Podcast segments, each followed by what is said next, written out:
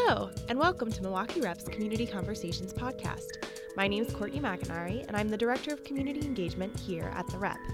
Each season, we invite dozens of community leaders to connect the stories on our stages with the stories of Milwaukee through a series of panel discussions.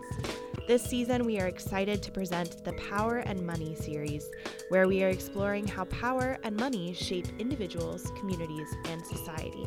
You can attend Power and Money series events all season long by checking out our events calendar online at milwaukeerep.com, or you can join us from the comfort of your home as we stream the panels on Facebook Live. You can also do what you're doing right now and listen in afterwards via our Community Conversations podcast. Hi, this is Nadra Nelson, the Community Engagement Associate at Milwaukee Rep. Today's panel is entitled Power and Money and Literacy in Women and is presented in conjunction with our performance of Miss Bennet, Christmas at Pemberley. Panelists who joined us for this discussion are Michelle Morris Carter, Principal at Golda Meir School, Holly McCoy, Executive Director of Literacy Services Wisconsin, and Dr. Desiree Pointer Mace, Associate Professor and Associate Dean for Graduate Programs in the School of Education at Alverno College. And it was moderated by yours truly. Enjoy. Great, thank you all so much for staying. Um, we're really excited to be talking um, to these wonderful women. Today's panel discussion is part of our Power and Money series, which is a year long series. We're connected to several of our plays this season. We'll be talking about how power and money um, affect our city and our community um, as it relates to the themes presented in several of our plays um, this season. But I'd love it if each of you could uh, introduce yourselves and speak about how Jane Austen and other classical women writers have influenced you.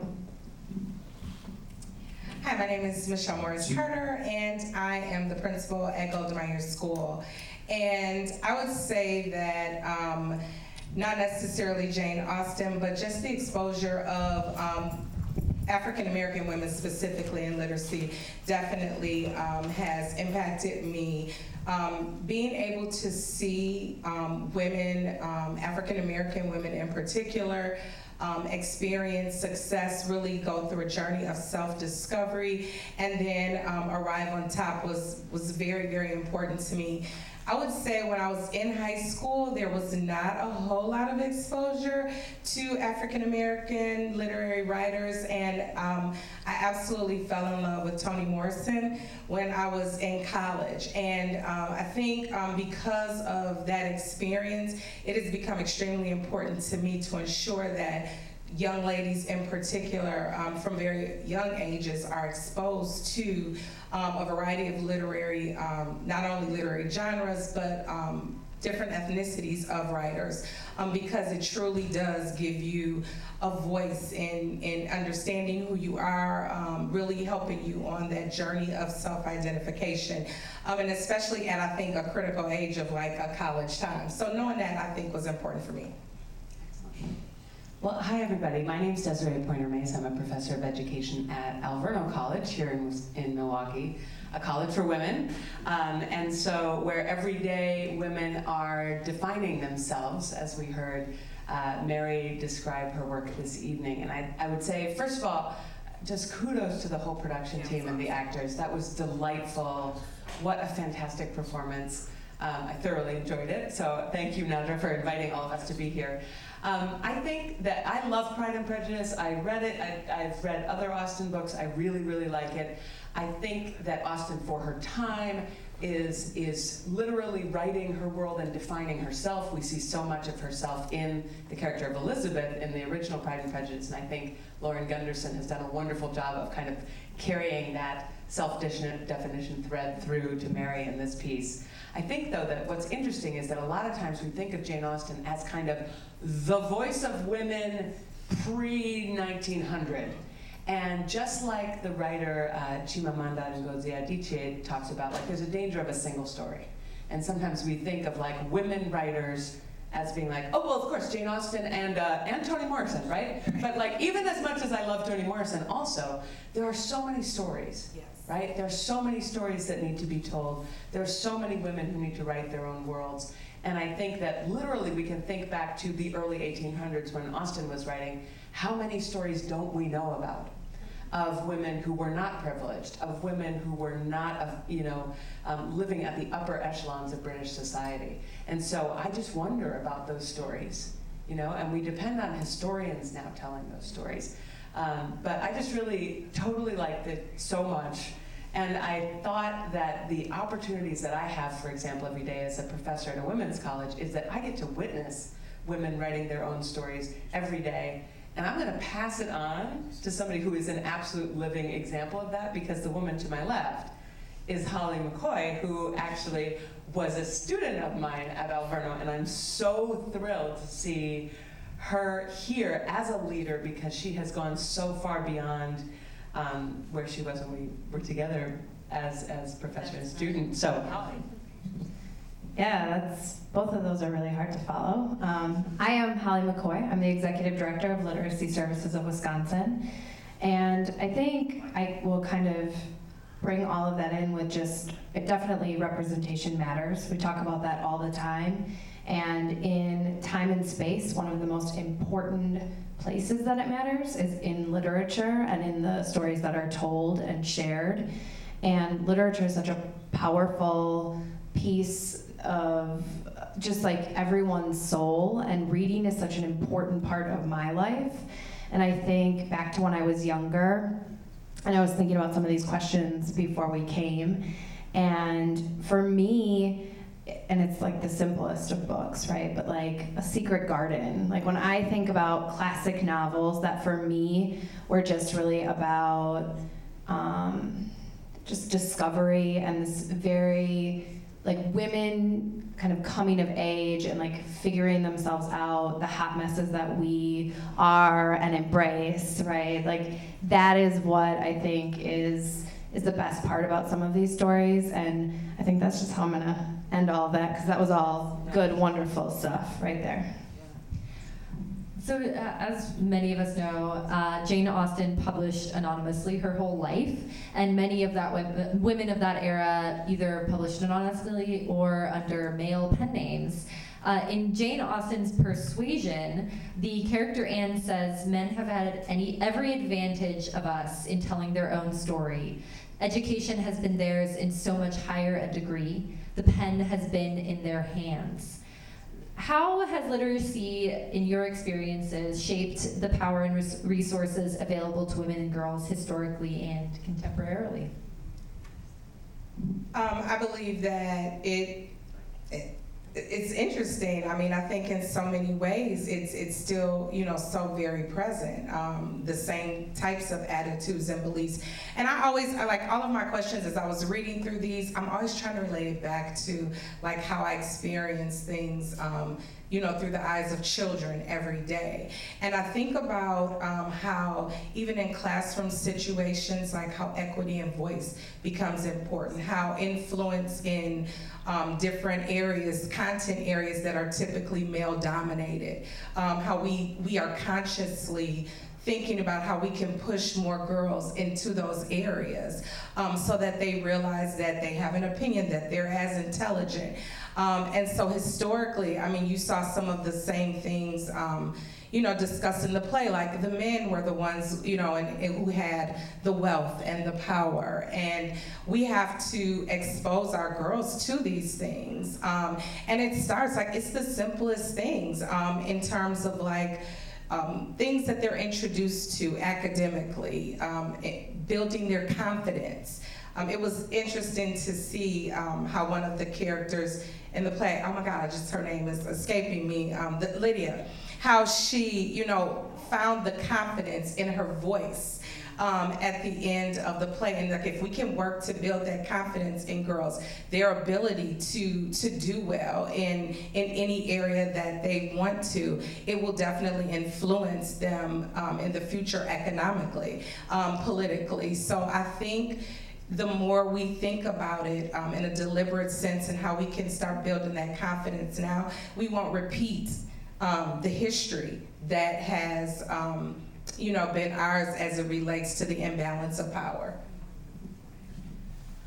I think, first of all, I love a secret garden, and it's such a beautiful metaphor because I think that literacy is a key, right?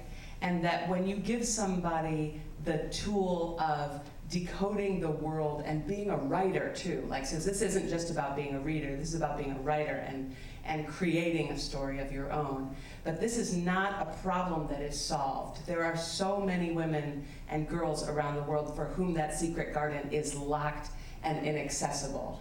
And the UN Millennium Goals and now the Sustainable Development Goals, created as a global issue, um, get at things like gender equity, access to primary education. These are not problems that are solved right? You're looking at for women with a lot of access to education and different lived experiences for sure.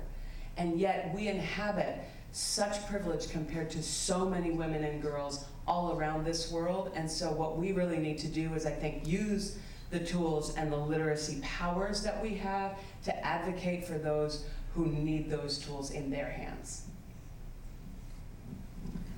And then you know, I, I have I have daughters and we I'm in adult literacy, so we don't serve anyone under 18 and a half.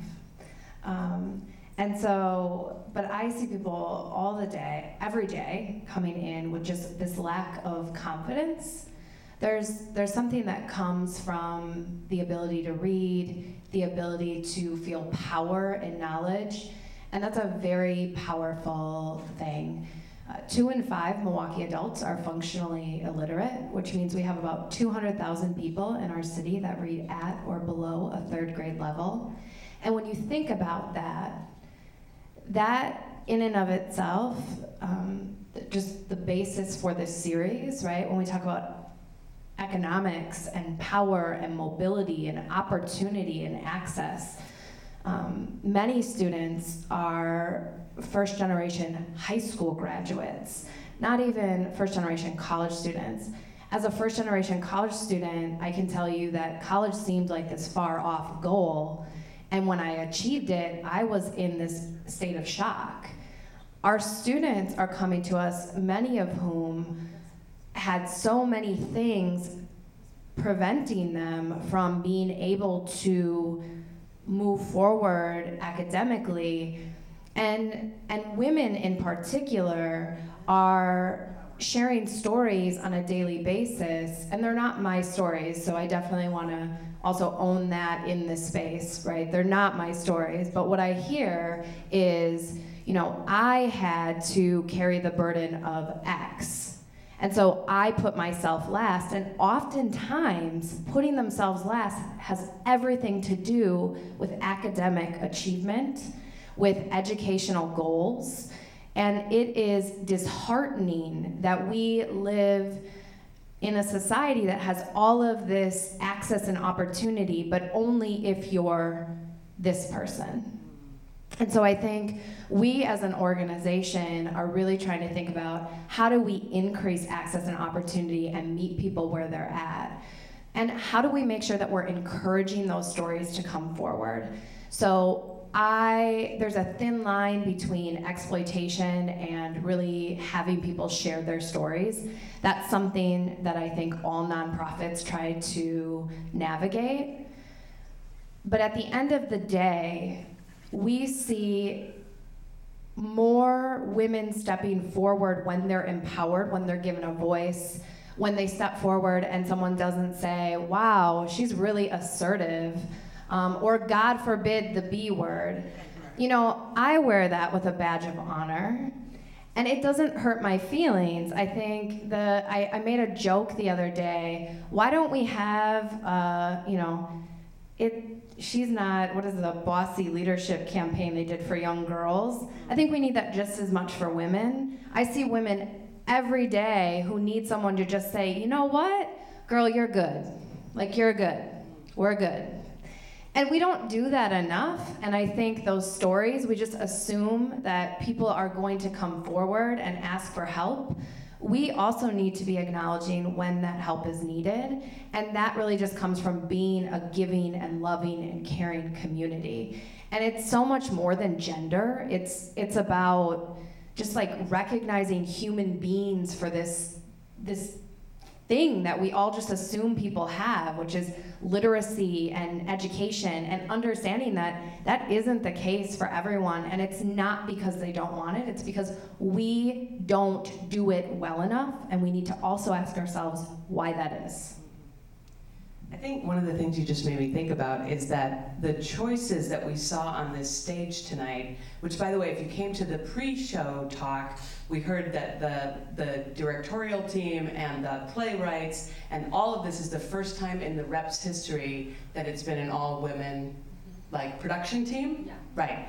Um, in 65 years. So that's really exciting. But we also then got to see the cast themselves be an M like a like a living example of multi-ethnic sisterhood where people were connecting and understanding each other as siblings, but also as uh, as sort of just women trying to make their way. And I found that impactful. Like I sort of, I, I don't know, I came prepared to be like, oh, it's gonna be romantic, it's gonna be Christmassy.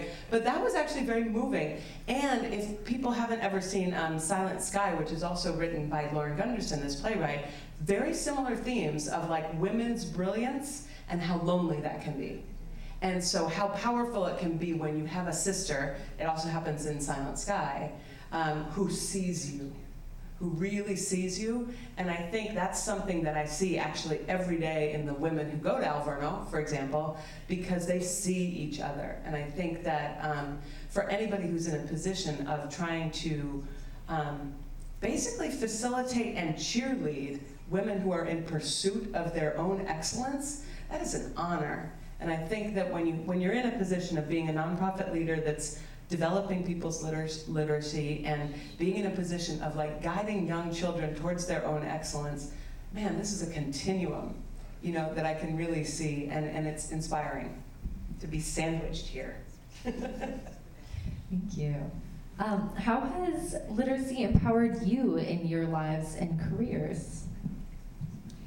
So I, I think I've been a reader um, since I was very young, but um, I think as an adult, um, being a part of like book clubs, I was just thinking about like I didn't have sisters, but just looking at the context of their interaction, um, I had the same kinds of interaction um, with girlfriends and um, older women, and just the intergenerational conversations um, that occurred um, have taught me so many life lessons that um, have given me an opportunity to share things that you know with other women based on characters that we've read about in the book that mirror experiences, different experiences that people have. And so I think um, just a continued love of reading um, in a format with other women um, has definitely been I- impactful um, to me. And the second part of the just how it's empowered you in your life. yeah, and, and, and in yeah. my career, um, just being um, again a lifelong um, reader and. Um, with my career, it definitely has um, caused me to. I'm, I'm, I'm a member of an organization, and every year we do a literary luncheon. Um, and so I, you know, I'm very mindful about taking young ladies again um, to be a part of that. We've established book clubs at other schools that I've been at, and I'm very fortunate to work with um, women who also understand the importance of that. I'm, I'm here with a colleague this evening, and we were just um, talking about, um, she's a drama teacher, but how she gives students an opportunity to um, utilize their voice and tell their stories. And so I think because we understand that we are just so mindful about it and we try to incorporate as many experiences. Um, and it's probably um, because of experiences that I've had with literature that I came to um, develop a, a, a nature of caring and wanting more for people and you know learning more about myself that helped me get to that point um, which is probably part of the reason why i'm in education um, today so I think that, that reading and writing are super powerful. Reading um, nonfiction builds knowledge, right? Writing nonfiction builds knowledge. Reading fiction and literature builds empathy and, and opens doors to other kinds of experience. And I think that that is um, just a, a powerful gift to give to people. And having been a teacher of young children, uh, and being a parent of children, you know, it's, it's an amazing thing to see somebody start to put that stuff together for the first time. And, you know, to really say like, whoa, I could be a writer, right? I could be a reader. And I actually had a mentor many years ago who's probably 40 years older than I am. And, uh, and she still plays like two hours of tennis a day. She has a Titan, amazing. And, uh, and she came to me one day and she said, Desiree, you're going to write a book and here's what it's going to be about. And I went and talked to my editorial team, and they're okay with it. And she's like, so you need to have a book proposal to Teachers College Press in two weeks. And I was just like, but I did it, and now I'm an author because somebody believed in me, and that uh, changed my life. I was an English major, and I love books. And I think the common theme that both women have shared is I really love just having conversations about literature and how my experiences are shaped by the things that I read and I take in and that information. Um, and not to sound like a broken record, but I really think that that's it's so powerful and it's life changing. Um, and I, when I went back to get my master's degree, also at Alverno, lots of plugs for Alverno, not intentionally. And I don't even know that you knew that I was an Alverno alum. Um, but when when I went back to get my master's degree, I was like, oh my gosh, what am I doing? But I am like addicted to education in like the best of ways because there was a time where I didn't value it, mainly because I wasn't really sure what my future held. And and that in and of itself is just really amazing. Like when you realize what you can read, what you can take in, and literacy is about so much more than just reading, right? And I think that's the other thing. And we're working as an organization, shameless plug for LSW, but uh, you can also donate books out in the lobby. Um, but we're working to really redefine and reimagine what literacy is because people hear literacy and right away they think, that's reading. True, absolutely. But it's so much more than that. It's, it's, it's how we interact with the world. It's, it's how we as human beings are able to perceive information and replicate it. It's, Alverno tells you it's you know reading, writing, speaking, listening, viewing, and representing. Now, if you think about all of the things that go into that, that's that's intense. And so, really, when we're thinking about literacy, it's this whole person, it's this whole picture, and if, if you treat it that way, it it's beyond powerful. I mean, it's it's everything. So. It's like that map, right? At the end, she opens a box and and it's the whole world. Yeah. And the only thing I wish is that like maybe that she'd given that box to herself. You know? Even in this time, she's given it by her male partner in, in this kind of, you know, tied up neatly with a bow. No criticism really, but like, you know, that honestly, like that's something that we can give to ourselves every day. That you don't have to wait for somebody to show up with a box with a bow. Like you can give yourself the world. That's so amazing to hear, and everything you're saying is so empowering for me, and um, and so exciting to hear how much other women have been a part of your journeys as well, um, which is not something I thought about when I was writing these questions. So that's that's wonderful. Uh, we have a, a, couple minutes for a question or two from the audience. Does anyone have any questions for our amazing panelists? So while you think about your question, um, we are going to ask if you if you can spare one or two minutes, I promise it'll only take that long, um, to fill out a quick assessment. We're assessing our Power and Money series um, and everything in it, so your feedback about it could be really, really um, helpful as we move forward. Uh, so Yalees will be passing that out. But does anyone have, have a question? One question um, for the audience to leave us with? Favorite author that not enough people know about? Your favorite author that not enough people know about? Give me a minute. um, I love reading. Let me think.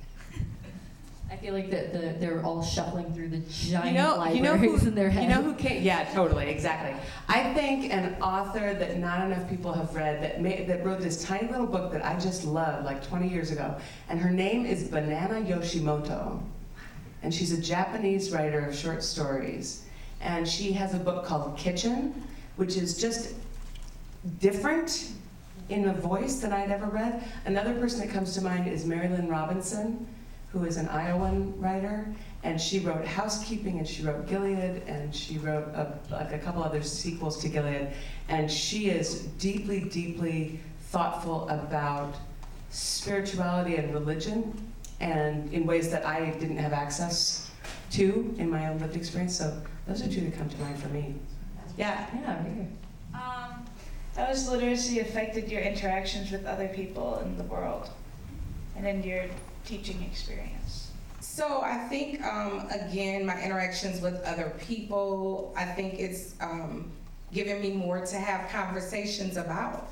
Because when you read a lot, you um, again you do um, gain knowledge about so many different um, aspects of life. So I would say that it definitely has enhanced um, my conversations and literacy again like you said is more than just about speaking i mean about reading. It's definitely about speaking and communicating um, and when i've traveled the world um, and, and had some experiences sharing some of the things that i've seen i think um, i can root it back to um, literature that i've read um, different experiences that i've had um, communicating with other people yeah, I think I think for me it's a really int- like if I listen to what other people are inspired by and then follow their recommendations, it's a really interesting way to forge relationships.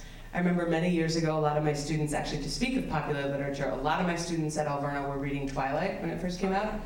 And I was just like, what is this all about? Oh my gosh. I just, and so I read Twilight. I did not love Twilight, but that's okay, because they really did. And then we had this connection and I could make jokes about Team Edward and Team Jacob and, and Bella and all these sparkly vampires. And they perked up because they were like, oh my gosh, she cares about what we care about. Yes. You know, and it's and it's just a, a fabulous kind of shortcut into I see you and I listened to you when you said that you liked this thing. And then I went and spent my own time to kind of understand you better by reading this book. And it's okay for me not to love it as much as you did. But like now I kind of get like this other side of you. I met my best friend in English class at Alverno, and it was literally over literature that we became friends. Primarily because not only were we forced to have conversations about the literature, forced is probably a heavy word, but Challenged. Challenged and inspired. It's a Friday night, right? But but really we were able to dive so deep so quickly. If you think about how long it takes to trust other people, when you're able to have a common place for which to start a conversation, it allows for depth that just isn't there otherwise.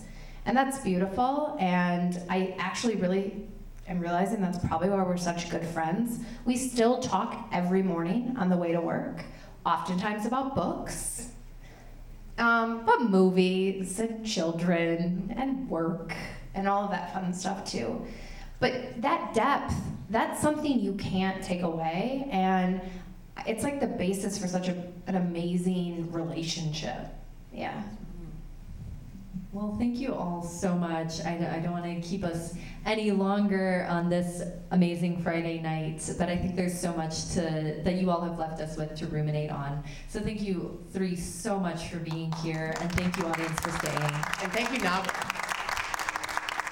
Thanks for joining us for this Community Conversations panel as part of the 2018 2019 Power and Money series.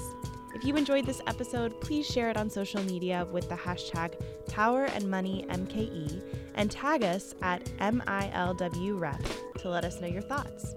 We hope to see you at the rep or on Facebook Live for the next dialogue, but if you aren't able to be there, you can always find our most recent panel discussions here on the Community Conversations podcast. Don't forget to subscribe. And remember, there are more ways to get involved with the rep, including post show dialogues and interactive workshops in the community. Visit our website at milwaukeerep.com and click on the Engage and Learn tab for more information. Until then, stay engaged.